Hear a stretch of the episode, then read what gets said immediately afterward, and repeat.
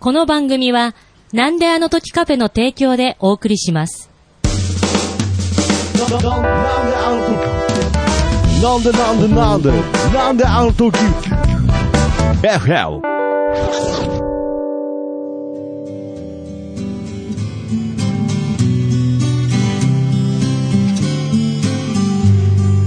君の笑顔が素敵です君に笑顔が似合うから江口明の音楽屋は今日も始めます。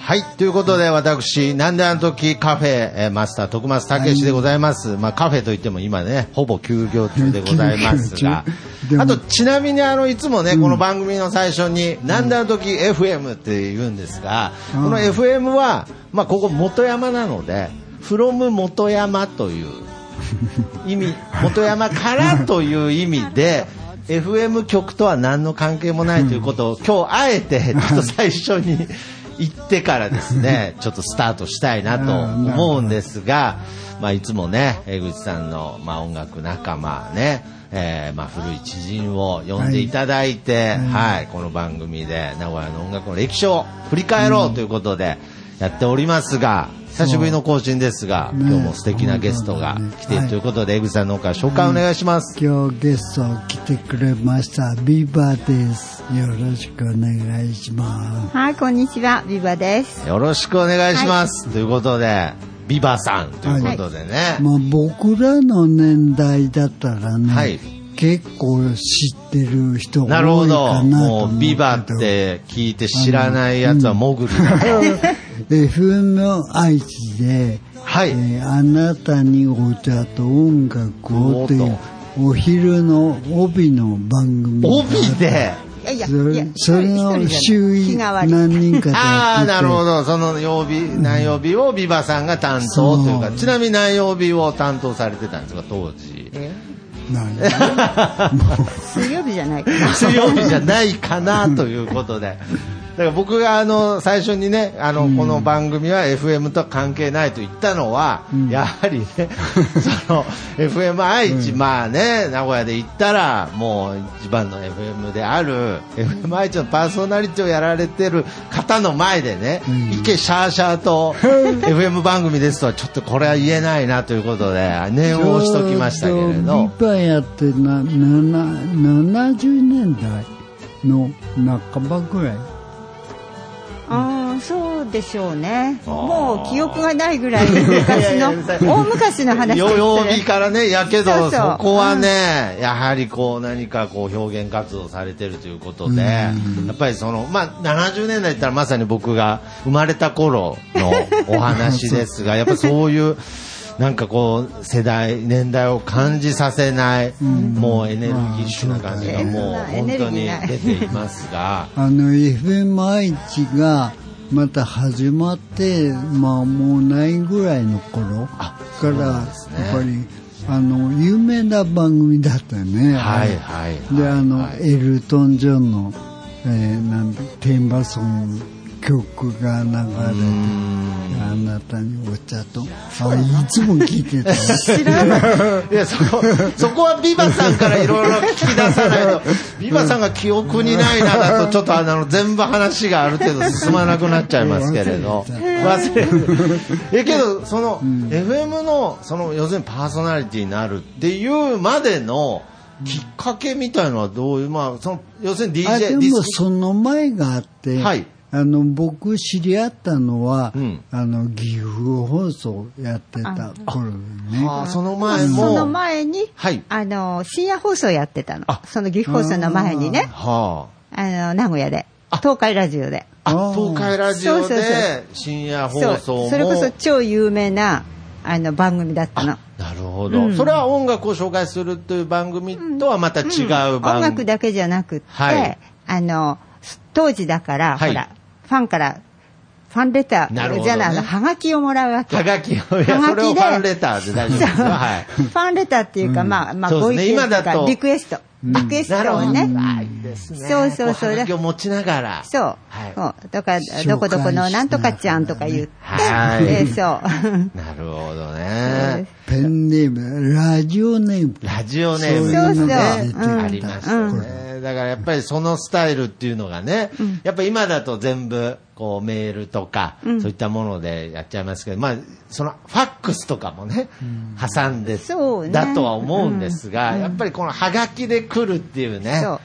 この、だかなんらなんていうの、その、えっと、音楽に深く関わったというよりも、はい。その仕事の一環として、はい。音楽がすごく、あの、例えば音楽のイベントの司会をやったはい。り、なるほど。そういうことがよくあって、はいそういうところで多分合ってると思う。なるほそうど。僕あのレコードを出した時に、ビーパーの番組でも紹介してもらなるほど。ってそこはもうゲストとしてもう その頃ビーバースターだったかなるほどね。ら、うん、いやー、けど、いや、その、活動としてはラジオを中心とラジしてだったオもテレビ、いやいやいや、ラジオもテレビもです。そうですよね。いや、そこはね、ちょっとこれはまたラジオでは伝わらないんですもうが。でも、そんなことは、まあ、どうでもいいんですけど、あのいやいいやいや。いやや、いやでも本当に大昔はそういうことをやってましたっていうだけで、うんそんな今、今更あの番組やってたとか、なるほど。そういうことじゃない。けどそういう、まあ、言ったらこう、ディスクジョッキーもそうですけれど、その人前に立つ側のお仕事をするということに関しては、やっぱりそういう人前に出て何かこう、まあ、表現をしたいっていうのはあって、そういう業界に入ってったみたいな感じなんですうか。どうかな、なんか、どうかね表現に関しては最近文章を書いたり。ああ。あーしてるのはあるよね。あ書くのはね子供の頃から好きだったんだけど、うん。はい。こうなんかほら思春期からそのえっとある一定の時間こう書く習慣がなくなっちゃったから、あはい。うん、今あの切れてました。切れてたけどなんかあの周囲の人があんたの手紙は面白いとかあの、うん、あんたは書きなさいとかっていう声がちらほらあってあそうか。じゃあちょっと書こうかなって。ね。年取っても書けるじゃん書ける。ね。だからそのどうしてもその自分が思ってることを何か人にこう伝えていきたいとか人前に出て目立ちたいとかいうよりもこう興味がいろんなことにあってそういう活動してるうちに周りにちょっとこう進められてとかなんか自然の流れで気づいたら、なんかそのあの、流れに乗る結構、あの、あんまりし主張あるように見えるんですよ。顔がね、そういう顔してると。いやいやい本当に。そうね。で、なんかすごくしっかりしてそうに見えるんだけど、はい顔は本当にしっかりしてるんですよい。や、それはもうね、先ほども言ったように、本当美しい。ね、美しいじゃない。し、しっかりしてそうに見えるの、本当に自分でもそう思う。私ってしっかりした顔してる。だけど、はい実は本当ね、あの、本当バカなんです どっかすごく抜けてて、あの、あんまり主張、あの、あるんですよ。ちゃんとあるんだけど、はいはいなんか、えっと、何かをすっごいこれを訴えたいとか、そういうポリシーを。を。通すみたいな部分に関しては、そこまで得意な方ではないってことですね。うん、まあ、いや、通すときは通すけど。いや、通してるじゃないですか。通すときは通すけど。いや結局、いや結局もう見た目のまま通してますけど、今。うん、はい。そっか。あ、まあまあそうですね。そ のこの喋り方もね、喋ることもね。けどまあ、自然の流れにっていうね。そうそうそうまあ、その、流されるとは違いますけれど、やっぱりこう、成り行きにあこう、そうそうそう、成り行きでこう、ポコポコポコっとなんかお話があるのを受けてききたっていう感じ。ね。だからうんそう、だから周りから、こうね、周りがほっとかないというか、そういう形で声かけ、どういう表現が一番しっくりくるのかわからないですけれどだから、うん、ね。言葉で、あの、この人はこういう人って言わなくてもいいかなって、なるほど。うんうん、あー思うんだけど。じゃあ、この番組の中で、ちょっと成り行きの中で、ビーバさんがこんな方だというのがね、こう最後終わった時に伝わってたらなと思いますが、じゃあ、そういった、まあ、ラジオパーソナリティとしての、まあ、そういう時代もあって、そこでお二人が出会ったということなんかですね。説明したりするのは多分ね、結構得意かもしれない、ね。うん。あーはいうんはい言葉で使い方。えどうかな、どうかな？そうですね。うん。いや、けどやっぱり当時、その、えー FM、まあもちろん東海ラジオ等で、こう、パーソナリティをやられてるっていう、なんかこういう喋り方の、こう、なんか、決まりとか勉強とか、そういったのは当時やっぱあったりするんですか？あそれはね、あの、ちゃんと養成所は行ったんですあ。1年間の。なるほどうん毎日ね。へあーの、月、月か、月から銅まで。はい。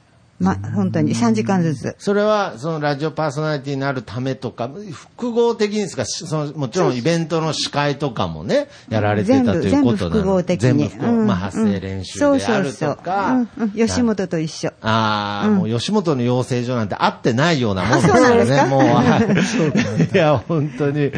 まあ、けどそういう部分で、じゃあそういうラジオ活動をされてきて、まあ、江口さんはね、うん。まあ、当時、江口さんもラジオを僕もうちょっと後だけど、ね、あもうちょっと後に。やった後で、はい。でその前にあのゆかっていうライブハウスがはい。今池にあって、うん。そこに彼女もよく遊びに来て、僕もよく行ってて。なるほど。うんだからまあ、先ほどのお話ですと、まあ、このラジオパーソナリティをやる中で、その音楽っていうものに、まあ、最初はまあ、お仕事っていういろんな意味も含めて関わる、まあ、機会が増えていったということですが、その、まあ、もともとビバさんの中で音楽っていうものはどういった存在だったんですか？私？はい。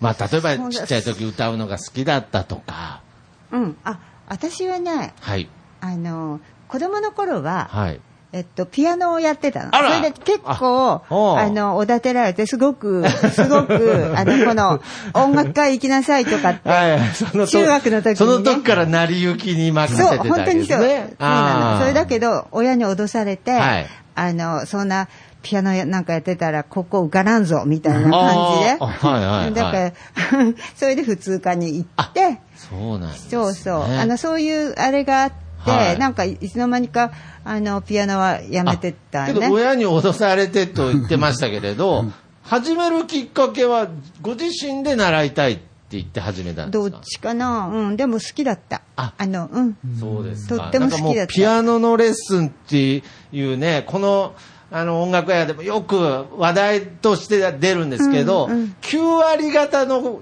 方がもう嫌でしょうがなかったっていう方が意外に多いんですよ。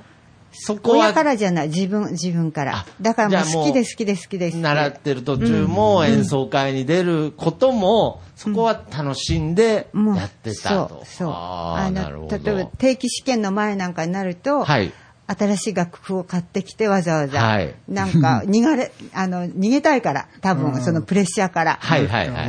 だから、そう、バーって練習したり。へーだから、本当ずーっと弾いてました。あ、そうなんですね。でも、本当今動かないから悲しい。えけど、なんか今でもなんかちょっとまた弾きたいなとか、こう、ちょっと鍵盤に触る機会もなくはないですか？そう、今、うん。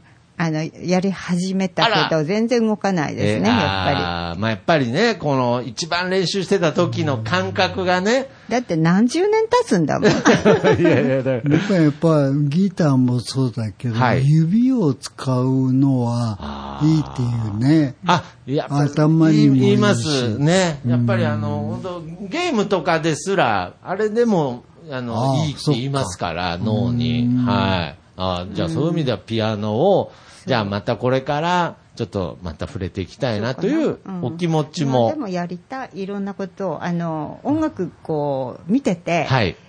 いいな音楽できる人はって、楽器できる人いいなって思う。いや、これはね、本当に、あの、僕もつい最近痛感したことなんですけれども、まあ一応僕も、その、お笑い芸人だったというまあお笑い芸人、憧れて目指してたという時期があるんですけれど、まあ当然今、あの、ネタというものを持ってるわけでもないですし、ただおしゃべりがね、好きでやってるだけなんですけれど、やっぱりなんかこう、一個こう、なんていう、芸と言いますか、なんかその、エグさんの音楽ライブとかでも、こう横からね、もう、喫茶店の一マスターがおしゃべりで邪魔してね、なんかエグさんは全部許してくれますけれど、お客さんにいつか怒ら怒られるんじゃないかぐらい喋っちゃうんですけれど、やっぱりなんかその一個になるときに、この音楽というもののエネルギーというか、ももちろんこうやっておしゃべりっていうことも、僕は人がつながるツールとしてとても大切なものだと思うんですけれど、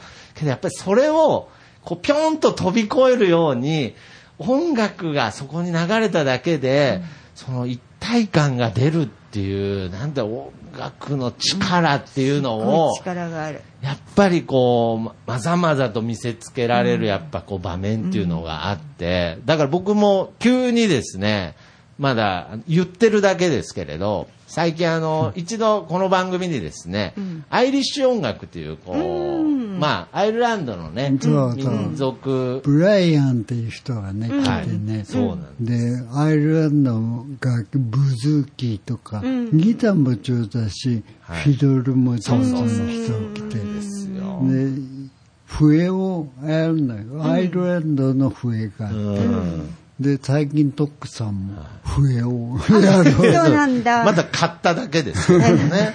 けどなんかやっぱりその場に何か楽器を持って、もうカスタネットでも何でもいいんですけれど、その中に入るっていうことを、なんかやっていきたいなという。楽しいよね。あの、だから、そういう、他の人と一緒にやるっていうことがすごく楽しいですよね。そうなん人でやってるより。うん。だからピアノ一、人で弾いてるより、なんか誰かと一緒にやるっていうのがはい。とっても楽しい。いわゆるこうセッションっていうね、そうそうそう。部分なんですけど、うん。その、まさに江口さんの、ん。まあ、まあ、そのフォークとかロックとか、そういうジャンルがあるんですけれど、そのバイオリンと、その日はね、セッションだったんですけれど、やっぱりまた、全く違うものに生まれ変わるっていう、なんかそこにはなんかその、みんなで楽しむっていう一体感が、こう、なんか楽器からふと出る、まあ音楽からふと出るっていうものに、やっぱりまたお笑いとは違う、やっぱりこう一つにする力っていうものを感じたので、はい。あの、ビバとかピアノをね、ちょっとやったことがあると、はい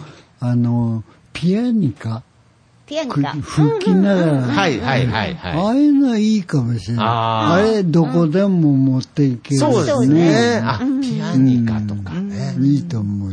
僕、あの、い脱線しちゃうけど、いえいえあの、去年の暮れにね、名刺大へ入院した時に、はい。名刺大のお医者さんの先生が、あの、いて、その人音楽をやる人、で、ピアニカ得意な人、え多分今度どっかで一緒にやるかもしれないけど、あ、そう。そういう人が お医者さんでいて、僕お世話になって。仲仲良くなっちゃった仲のあ、仲いいね。だからそれもそうですよね。だから普通、まあ、それはもちろんね、病院の方と仲良くなることもありますけれど、やっぱそれをつなげてくれたのはまた音楽だった。どねこでも音楽やってますね。入院しても音楽やってるんですね、もう。そういう人いたああ、なるほど。だからまあ、そういう部分では、まあ、ビバさんの、まあ、その、活動の中に音楽がつなげてくれ、まさに江口さんとの関係もそうですが、音楽がつね。つなげてくれたものっていうのは。やろうやろう。そうね。うん、そうだね。そしたら参加できちゃう。そうだね。私、でもね、はい今ふっと思い出したんだけど、あ私って何でも手つけて、はい。あの、続かない人だ。それで、多いよね。ここについて聞きたいなはあい。の、大学に入った時に、うんえっと、オーケストラに入ったんですよ。で、フルートがすごくやりたくって、まあまあの手の付け方ですけれど、オーケストラ、その時は入りたいと思ってね。そう、そう。はそれで、フルートはたくさんいるからいらないって言われて、はいはいはいだからバイオリンやってって言われたの。はい。で、えってバイオリンなんて小さい頃からやってないとできないじゃん。まあなんかそういうイメージですよね。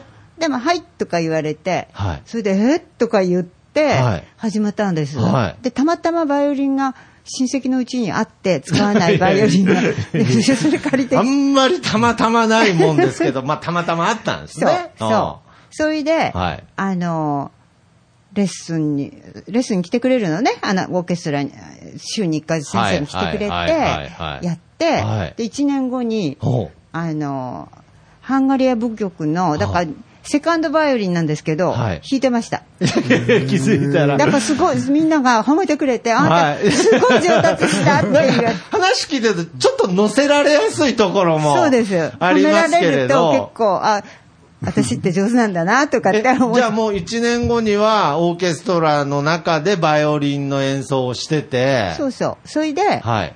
あのー だって、はいあの、大丈夫、弾けなくてもいいよ。うんあの、弓のね、棒のアップダウンだけ合ってれば いいですって。で、そう言って言われたんですけど、はいはいはいちゃんと弾けて、弾けるとすっごい嬉しいんですよ。なんかこう指がちゃんと。やっぱ音出すのもね、難しいイメージありますから。そう。まあ、、はいい音は多分出てないと思うけど、いやいやいやうんでも、すっごい楽しかった。だけど、それも親に邪魔されて、私が練習始めると、はい母がバーッと雨戸を閉めるんですよ。ああ、まあ、音がね。近所に、あの、迷惑だから って、やめな、やめなさい、やめなさいって言って、はい。それで、なんか、なんか、それで。でやりづらいなみたいになそれで、でも、やっぱあの時のあの夢が、ピアノもやめた、バイオリンもやめた。やめたで、その後、フルート始めたのね。ね。はいそしたら、で、フルート始めたのって、チンに言ったんですよ。そ、それも、なんか、たまたま、たまたまフルートあったんですか、それは。違うのあ それはその時はね、なんかたまたまお金がポロッと入ってあポロッときて入った、フルート買おうと思ったんですよ。なるほど。はいはいはいはい。それでお始めたのって言ったら、はい。ビバって何でもやるねって。あー そうなの？何でもやるけど何も続かないのってえ。けど、そのフルートも、ある程度というか、その、こう、一曲、例えば演奏できるまでは、こう、頑張って練習したりした。あのそれはね、練習曲だけなんですけど、はい。でもね、先生がすごかったの。メイフィルの先生に、あの、首席フルート奏者になぜかというと、なんか、あのテレビ局の人が、はい。あの、あなたこのこの人に習えばいいんだって言って、勝手に紹介してくれて、いや、そんな、だって私初心者だし、一度もやったことないかフルートやりら、たいって言っただけですからね、最初は。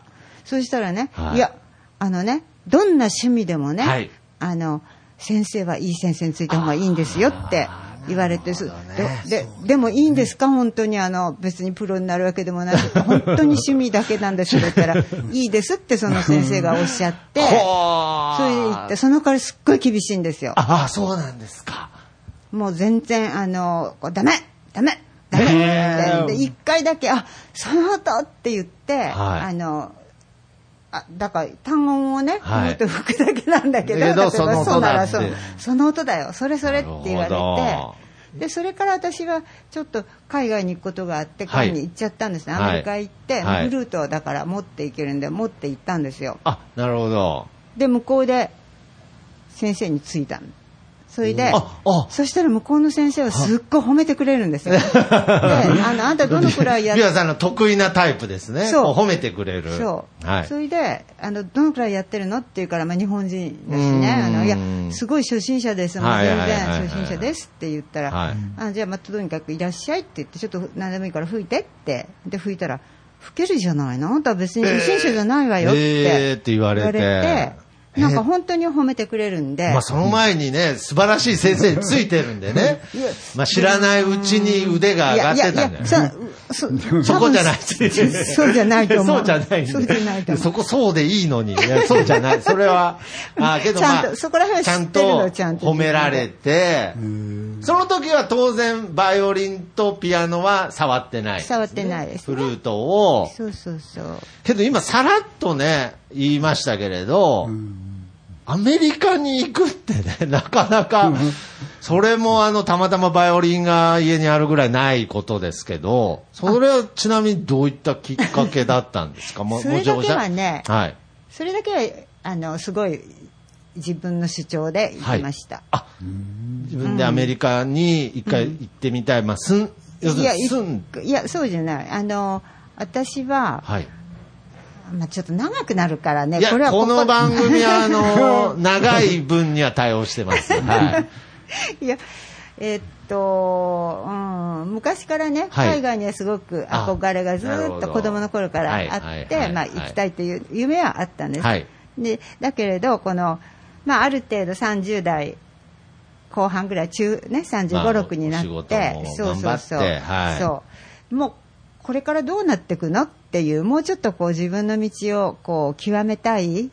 で、名古屋に行ったら全てやんなきゃいけないんですね。そはい。れ、それこそカラオケの司会から結婚式の司会から、あの、式典の司会かはいはい。ら番組、はい。インタビュあー、すべてやって、はい。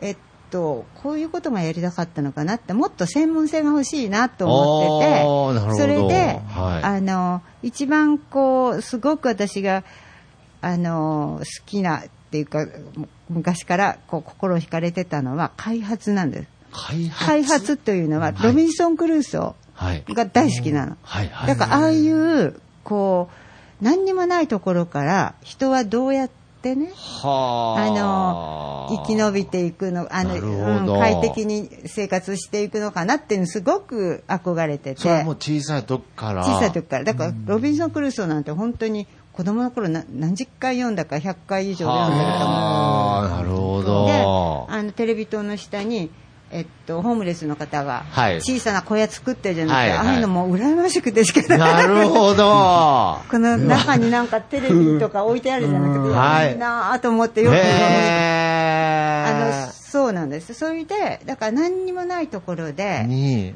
あのどうやって生きていくかって工夫しながらはあだからなかなか好奇心旺盛と言いますか。水と電気のないところが大好き。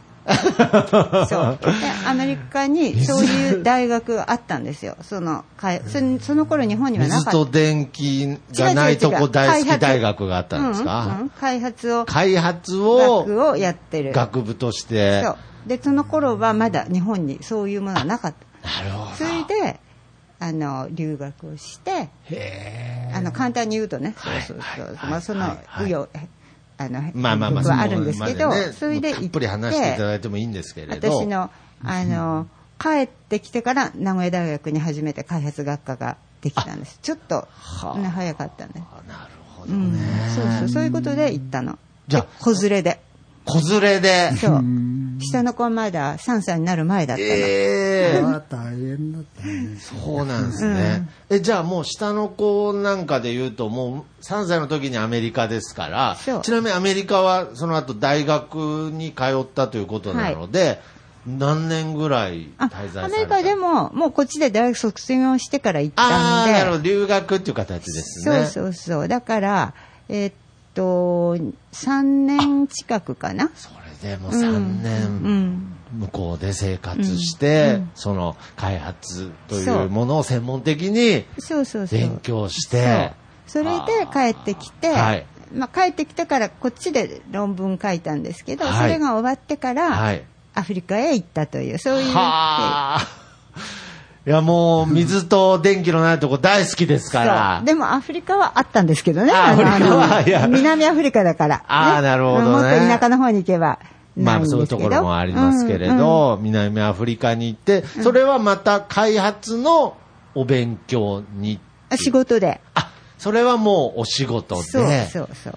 はあ、どうすか、江口さん。ここ、ここまでのヒストリーをついて、ついてこれてますか、ちゃんと。僕ね、はい。気がついた時はビバンもいなくて、はい僕名古屋でそうですよね。だって、あの、て、江口さんが知ってるビバさんは、ラジオパーソナリティのビバさんなのに、あれ？どこ行っちゃったんだろうと思ったら気がつい。たら、なんかアフリカ行ったらしいよって。しかもその前にアメリカも実は挟んでますしそれね。ね、知らなかったもんね。気づいたらアフリカ。いやー、なるほど。じゃあ、それは、まあ、お仕事でということなんですが、ちょっと具体的に言うと、どういった、あ、あのお仕事として？それはね、NGO で最初行ったんですよ。はいで 2, 2年やって、はいまあ、NGO を辞めて、はい。あの政府系のところに入ったんですけど、あはの4年いたかな、うん、それで向こうのこの地域開発っていうのね、地域を、まうんまさにそういうことですね。そうそう、あの地域の問題を解決して、はい。あのプロプログラムを作って、はい。えー向上させる、あの生活それは南アフリカの、すべて、うん、どこでもそうなんです。うん、だから、アフリカだけじゃなくて、その後では南米に行ってるんですけど、そアフリカの頃に、えっと、ルイボスティー。はいはいはい。もう今じゃね、あ普通にコンビニにも置いてありますけれど。うんそれを持ってきてくれてね。はい。で、ルイボスティーの仲間で、はい。ハニーブッシュ。あハニーブッシュねハニー、ブッシュあれを紹介してくれ。甘いお茶ルイボスティーちょっと甘みがある。甘い甘みが美味しいね。あの、蜂蜜の香りがするのね。えーまあ、当時はそんな日本では、だから初めて、初めて飲んルイボスティーも知らない時ですよね。あー紹介してもらったなるね。ほどね。え、けど、こう、実際に、やっぱり、まあ、こう、日本という、まあ、非常に便利な、ね、まあ、こう、豊かな国に育って、やっぱりその、いくらね、そういう電気とか、こう、不便なとこが好きとはいえ、実際に、やっぱりアフリカみたいな、そういう場所に行って、実際、こう、大変だったな、みたいなことはやっぱりいっぱいあったんいや、じゃないそれはもういっぱい。いっぱいあります。毎日、なんか問題が、毎日起きてる。あもう毎日です、だからね、すごく強くなるの。はもう強いですよ。あ。もちろん、だからもう、ああ、もう日本に帰りたいみたいな時ももちろんありますよね。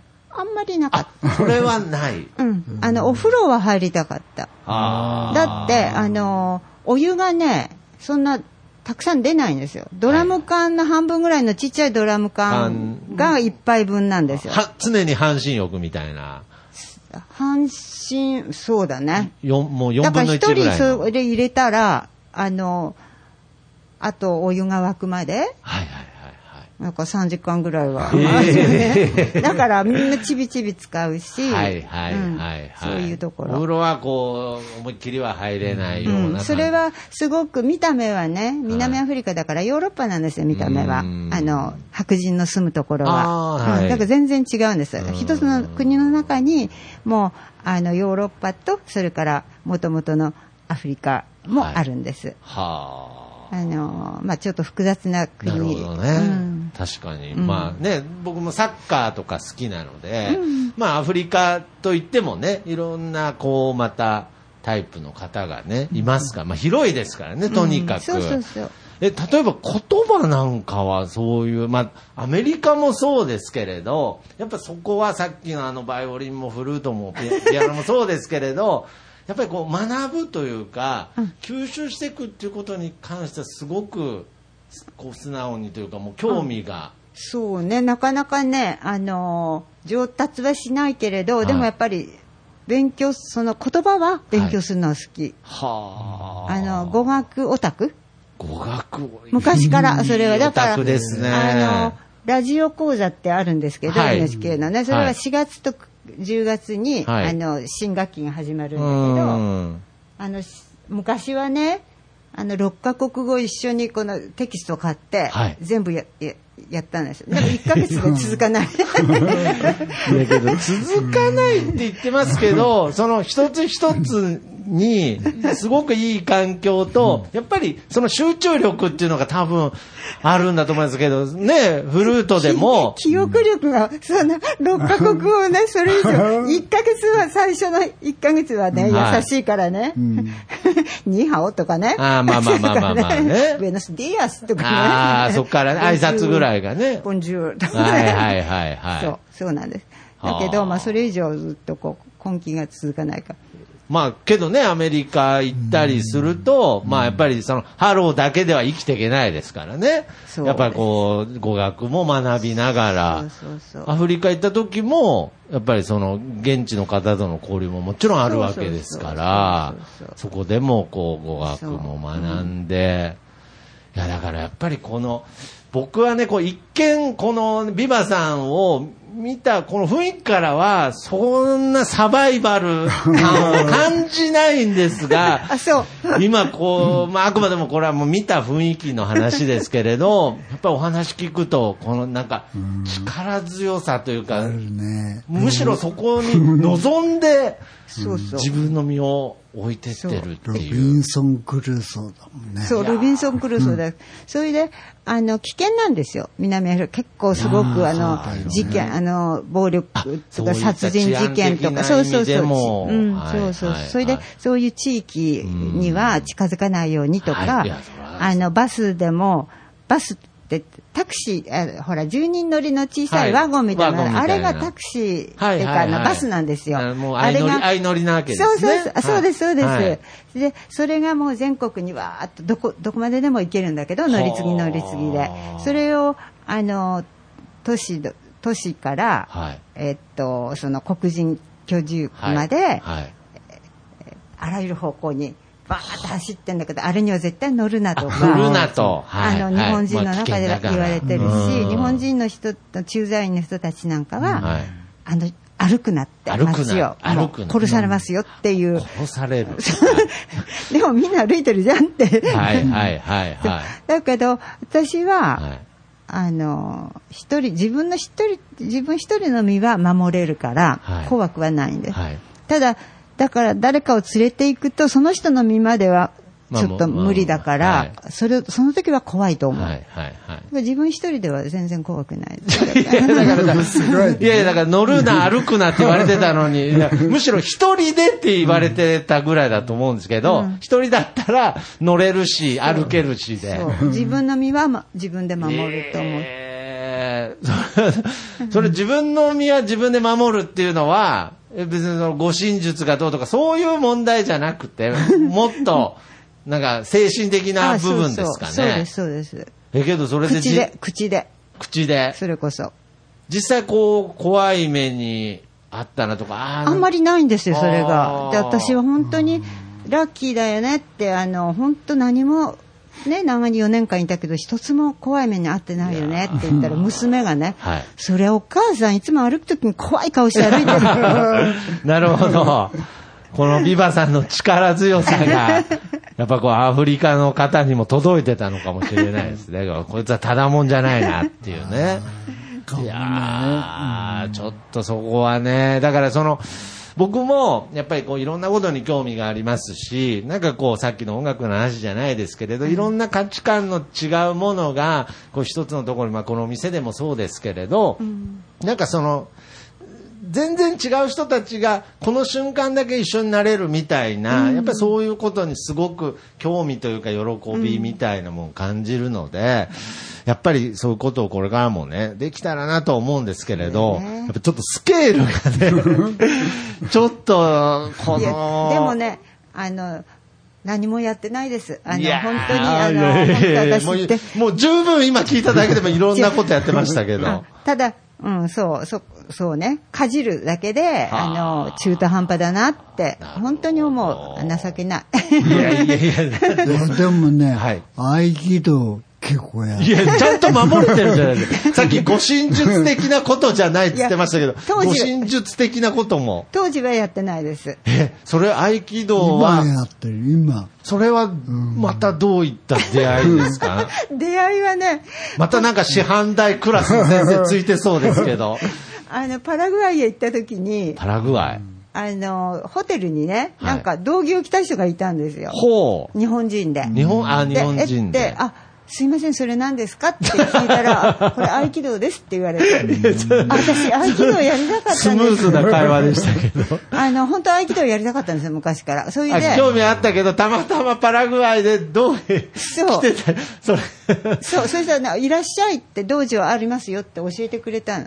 パラグアイパラグアイで？いや、世界中にあるんですよ。あの日本人の方は、その、パラグアイ、そのたまたまパラグアイに来てた人じゃなくて、そうそういう人。ああ、パあ、あ、そういうことですね。3ヶ月ぐらいいいたらしいんですけど。日本で道場をやられてる方で、うんと、道場、うん、その人もなら、あ、日本で習ってる方で、うんあの、でもすごい6段だからもう先生、あの、師範なんですけど、また、あの、先生級なんですけど、もう合気道界のフィフィルの方が、ね。あ、でもそうなんです、はいうん。7段から師範って呼ぶんです。はあの、6段ってもうすごい、もう雲の上なんですけ6段どって、聞けば大体。でもその、それまで、あの、テレビでね、ほら、はい。由美かおるとかね、由美かおるの先生とかはがい。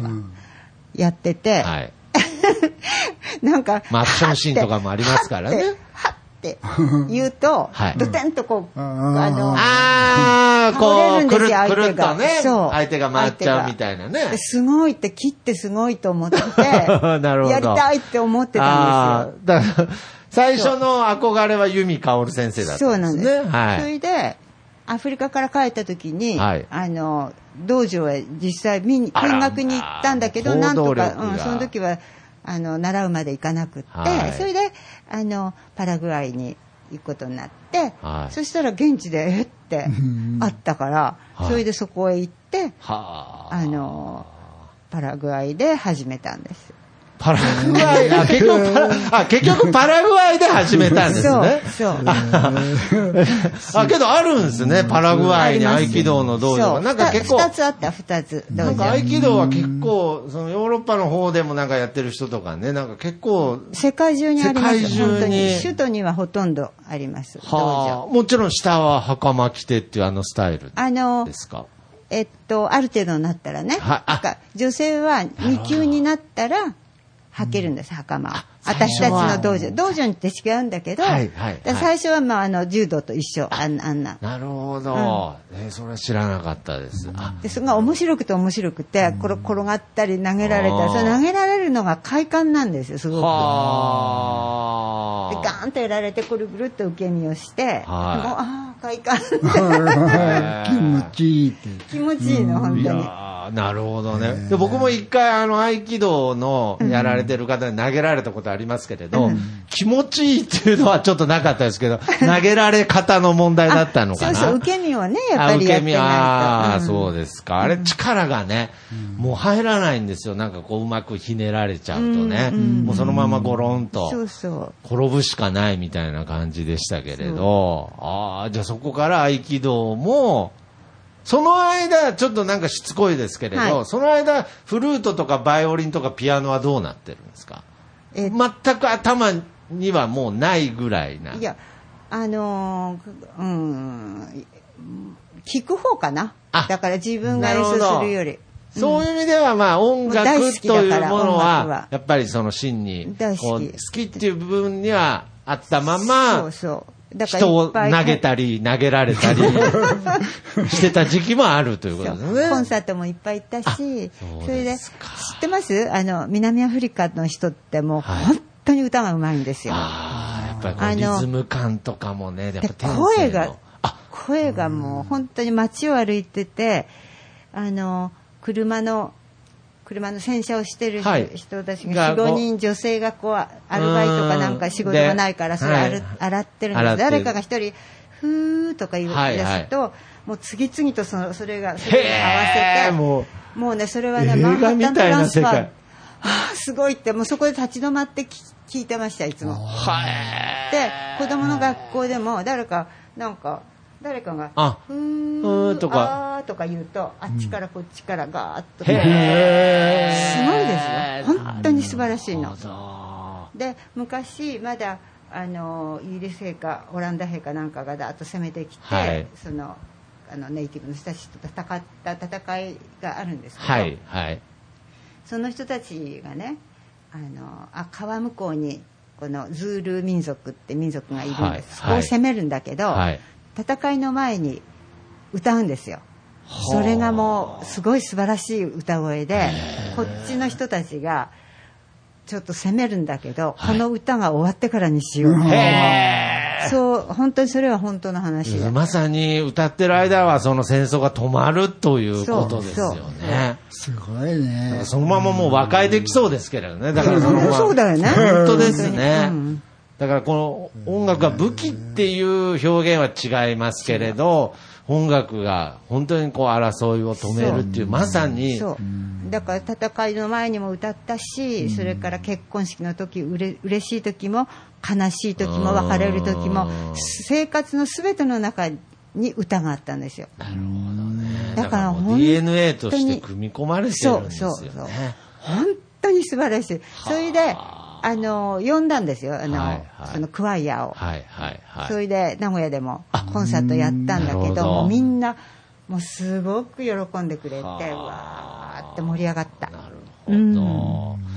いや、だから先ほどのね、ちょっと、ちらっと話題出たアイリッシュ音楽とかもそうですけれど、僕も、あの、あまりアフリカの音楽を生で感じるっていう機会はそこそ、そんなないですけれど、一度あの、愛知県で愛・地球博というね、はいはいはい。あの、博覧会があった時に、生の、その多分現地の人たちのアフリカの音楽の演奏を見させてもらって、もう踊りと同時にですけれど、やっぱりその太鼓が多分メインだったと思うんですけれど、やっぱりそのリズム感とか、その、なんかこう、一体感というんですか、エネルギーが、ぱぱりすごくて、やっぱり先ほどのアイリッシュ音楽と一緒で、何かその音楽の力っていうものを、もう素人の自分でもなんかこう、もう伝わらずにはいられないそういったエネルギーっていうのは、やっぱり生活と根付いてるっていうところうんうん。が、本当そうやっですね。ぱり多いのかもしれないですね。あの、だから、江口さんが、あのー前話されてたところで、あの、ど、どこ、アメリカでしたっけ？なんかどっか、その道端でちょっと演奏してる人がすごいうまいと。だからそういう、ああいう感覚が、その日本でもね、うん。あればいいな、みたいなね、お話をしてたんですけど。層が厚い。そうが。うん。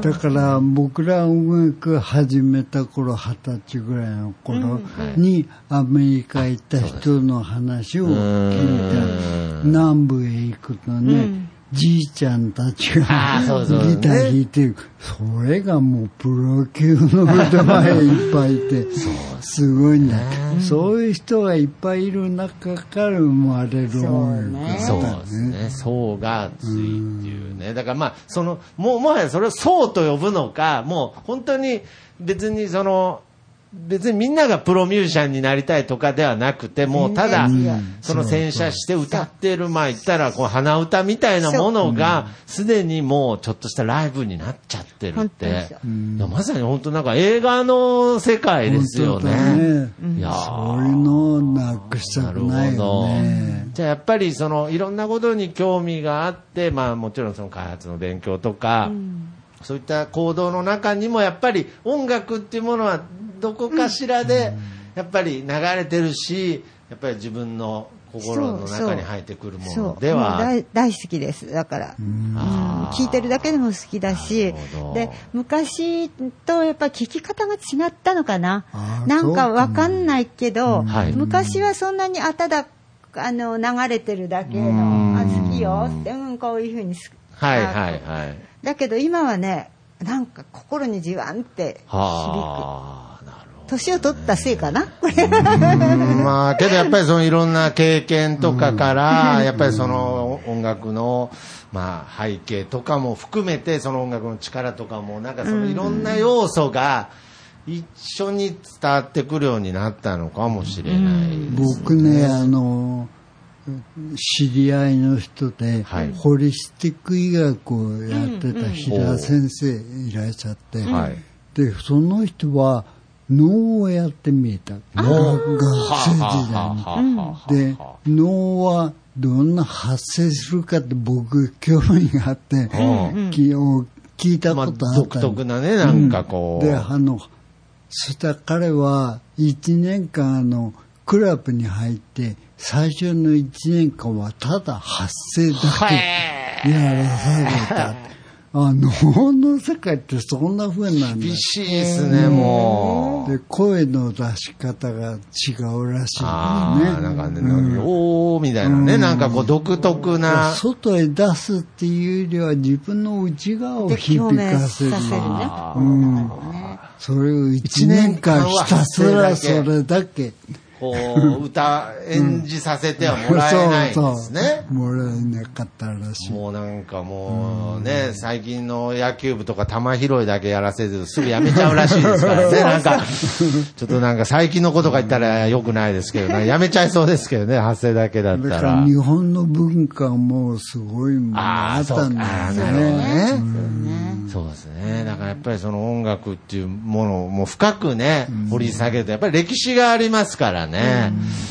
なるほど。やっぱり、だから僕も、そのさっき言ったアイリッシュ音楽も、そのライブを見た日というよりは、なんか、あなん何ヶ月か経ってなんか急にピンときたみたいなところもあったので、なんかやっぱりこれから僕も、まあいろいろ経験したり見たりしていく中で音楽の感じ方も、また変わってくる時期があるのかななんてちょ思いうますけどね。どね、その、ブライアンが来て、やっぱりポッドキャストはいはい出たんです収録ね。参加させて。で、そのやつは今、繰り返しまたあ元に戻って聞けるから、これあうの、んラジオと違って、あの、過去、こう、記録が残るので、今でもまた聞けるので。えーあじゃあぜひ聞きますだからそういうのも徳さんも聞いて、ねあの頃何の話をしてたかな、そうです。それ勉強になった。はい。だからこのビバさんの今日の会話も、もうビバさんが消してくれって言わない限り、まあこのままずっとね、このいつでも記録と聞けるしいつでも聞ける。世界中で世界中でもうそれこそアフリカでも聞けますので。へーはいあ、いいね。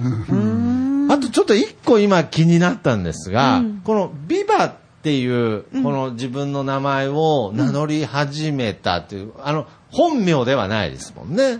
うん。違います。違いますね。このビバっていう名前で名乗り始めたのは、うんいつ頃とかあるんですか、えっとね大学の時に、ええあのなんか、あだ名みたいなそうそう、うんと、美術部だったんですけど、はいえっと、その合合宿に行って、はい。木があって木に登ってたんですよ。はいはいはい。それでそれを見た友達が、あ、そビバだって言って、そういう感じだって言った。それでそれからみんながビバって呼ぶようになったの。はあ、なんかその直感ビーバー、どういうビバだって思ったんですね、その木にの。なんで木にの、まあ、わんぱくですね、その当時から。おてんば、おてんば。おてんばですね。あ、それを見て、ビバだって。そう、そういう雰囲気だっていう。そういう雰囲気だ。万歳ですよね、ビバって。ああ、いや、これはもうハッピーですかね、ビバっつったらね。いやーあ、それから、その、大学の中でのあだ名が、まあ、芸名になってったというか、例えば、そのラジオのパーソナリティやられた時も、ビバと。して、はあ、じゃあ今頃ね、その、命名した方は、あれは俺が命名したんだね、つってるでしょうね。まさかね、そんなに長くビバを使ってくれるとは思ってもなかったでしょうね。すごいよね見てね、ビバだっつって。あそうですか。いや、けどいいよ、ね、ビバってね。いいですでね。、あの、なんか言われたら、はい。あ、あの、年だからそんな名前はおかしいとか言われたら、いやいや、ちゃんと漢字なんですよって、美しいババアと書いてビバなでって。いやそんな持ちネタみたいのいいですよね。万歳のビバですから、ずっとね。ああ、そうですか。まあけど、本当に、あの、こう、いろんな活動されてきましたけれど、今こう、ね、時が経っても、やっぱりその好奇心、自分の中で生まれる好奇心みたいなものは今でもやっぱり、ありあるというか、いろんなことに対して興味はまた、先ほどね、ピアノもまたちょっと弾いてみようかなとかね、そういった意味でもそうですけれど、ね元気の秘訣だよね、うん。好奇心。い。や、そうですね。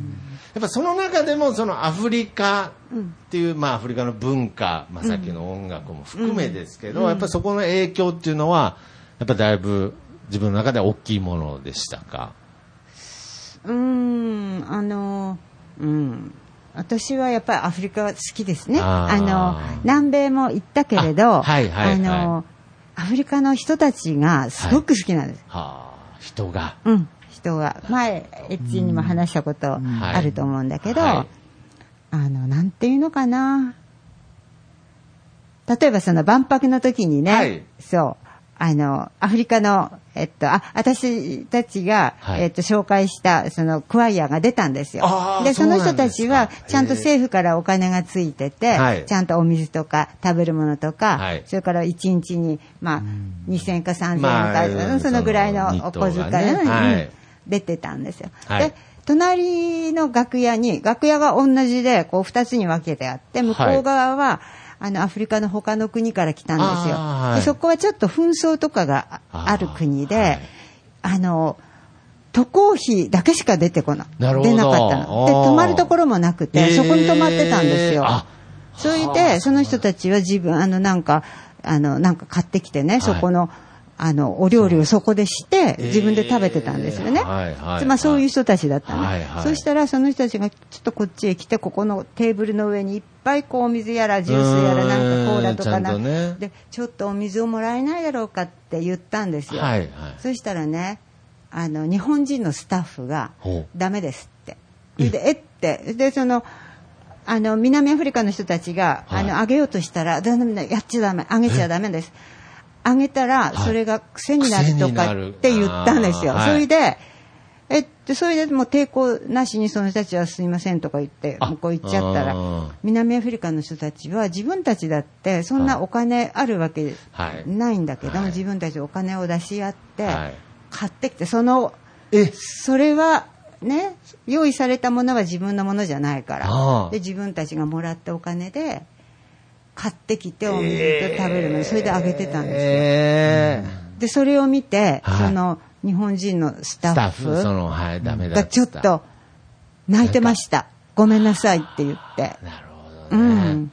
でね、そういうなんか、そんなこと当たり前のことで、それで、なんで泣いてるかわかんないんですよ。ごめんなさいって。ごめんなさいって。けどね、これは深い話ですうん。ね。あの、当たり前のことなの。それで、例えば、あの、エイズが流行りましたよね。はい。それで、はい。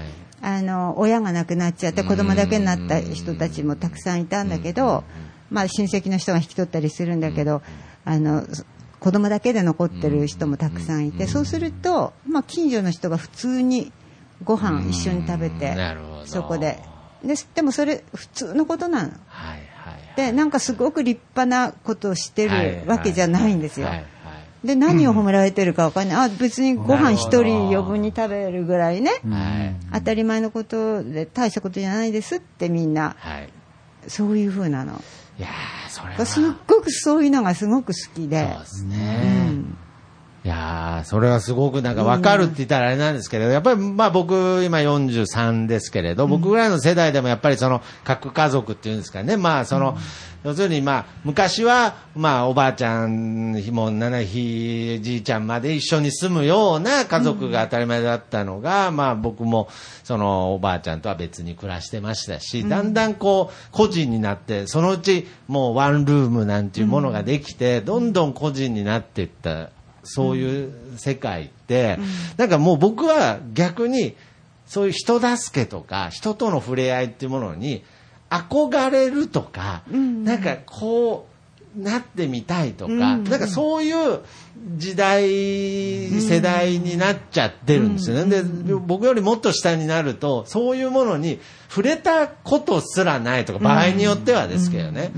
そうなると、よりそういった助け合うとか、人と触れ合うっていうことが、非現実的なものになっていくんですけれど、なんか今本当、ビバさんが言った通り、本来は別に憧れるものでも、別に、なんか、崇めるものでもなくて、生活の中に、普通にあるって、しかもその普通になった時に、本当の意味での助け合いになるんだっていう、なんかその憧れでやってるうちは、何かやっぱりその、なんていうんですかね、イベントになっちゃってたりするんですよね。そうじゃなくて、なんかそれがこう、もっと自然に生活の中に、体の中に入っていくような、なんかまたそういった、まあなんか生活とか文化っていうものがなんかすごく確かに一番人間が欲してる根本なのかなとはすごく感じます。だから僕はまだ憧れてる、そういった環境を作ってみたいっていう段階なんですけれど、やっぱりその現地でちゃんとそれを生活としてやってる方に触れてるっていうのは、それで。だけど日本にそういうものがないかって言ったらうん。そうでもなくて、そうですねだからあの久しぶりに本当にエッチンタもここ数年だもんね、はいはい。またまたあの再開し始めたまた時を経てね再開して。そうそうそれで久しぶりに何十年ぶりに彼の歌を聴いて、うん。あの心がね、はい。なんかふわーっとこう抜けていく感じがあのなんていうのバリアーみたいなのが,、なくなって、はいこうわーっとはい溶けていく感じがしたんうね。本当にね、ボロボロ泣けてきて、あなんか、すっごいいいこの歌あ。いやー、もうねそうですね。だからそう、うん、そういうものがなくなるはい。役割をしてると思う、ん音楽って。だからやっぱりそれは音楽の力であり、まあその江口さんがこう歩んできたその人生、まあ一番はやっぱり歌い続けてきたっていうね素晴らしい。なんかその、本当にそのずっと歌ってきた。で今でもずっと歌ってるっていうのが、まあ、先ほどもねあの気づいたら病院の方とまたセッション しようとしてますしなんかそこがやっぱりさっきの話で江口さんの中ではそうしようじゃなくて自然ともう音楽が生活の中に組み込まれてるっていうなんか強みというか凄さですよね。なるほど。そうか。なるほど。いやー、すごいですね。すごいと思う。なるほど。じゃあ、まあ、なかなか今ね、こういうご時世で、まあ、難しいですけれど、やっぱりそのアフリカとかでも、それこそ海外でも、やっぱり今でも、やっぱり行ける機会があったら行きたいなとか、そういう気持ちは、そうそうそうですよね。いやーだから、やっぱりこう、僕もね、その言い訳みたいに、やっぱりその、こう、エグさんの世代は、本当エネルギッシュで、やっぱりなんか、こう、なんか自分たちはなんかちょっと弱々しいな、みたいなことをね、その世代みたいなくくりで、しちゃう時があるんですけれど、まあもちろんその生きてきた時の状況とか、文化も、文化もって言うとちょっと、あの、まあけどやっぱり生きてきた時代が違うので、やっぱりそういった力、なんか根本的な人間力というか、エネルギーみたいのが、なんかやっぱり、もう本当に、その、江口さんの世代を見ると、そのバイタリティっていうんですかね。やっぱりそこが、まあ、ビバさんもそうなんですが、やっぱり、叶わないなって思うんですけれど、けどやっぱりどっかで、こう思い続けるあるものだもんね。そう、あるものなの。ので、だから僕もまあ今回ね、このお店も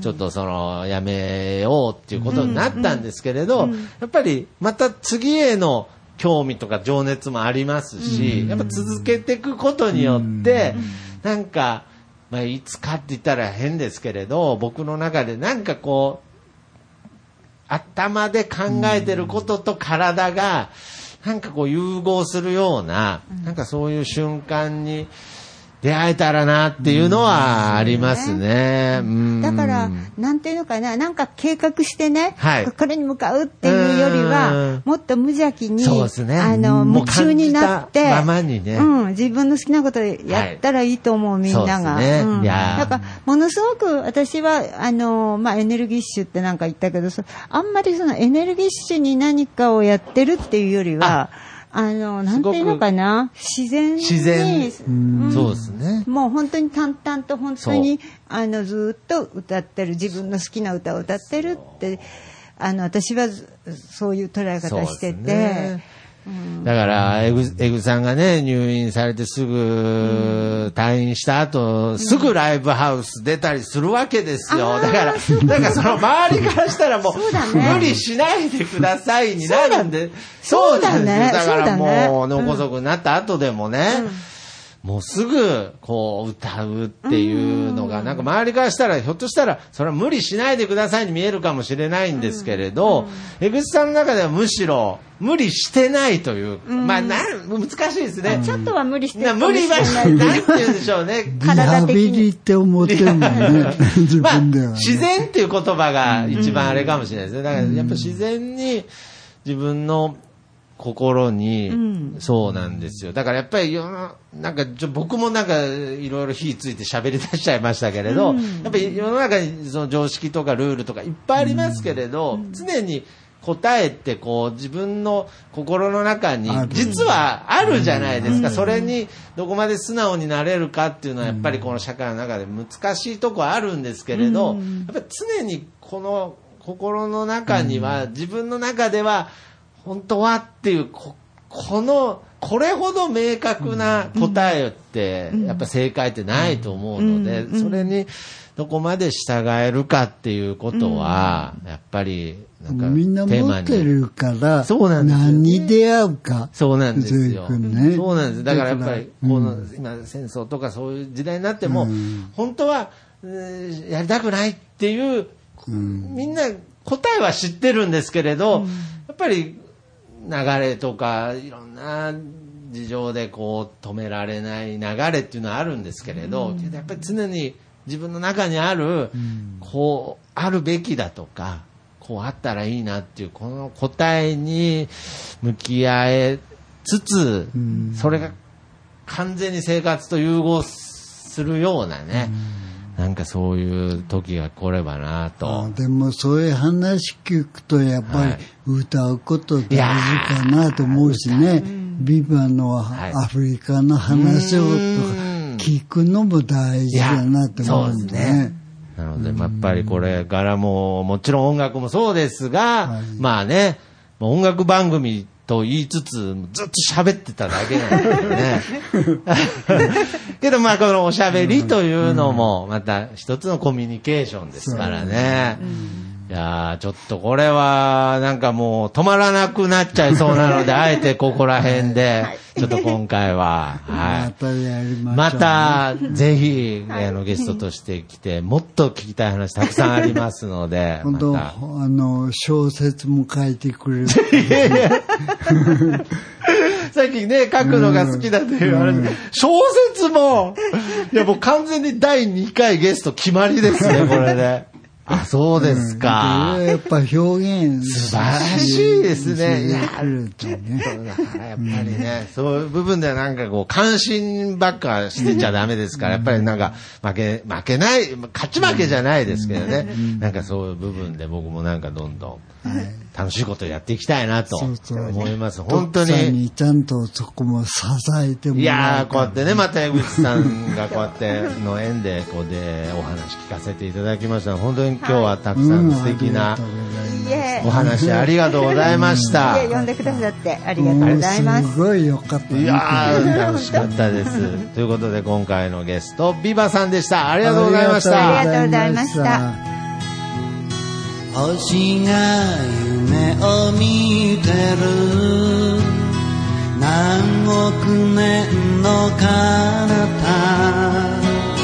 キラキラと音を立てて星が夢を見てる。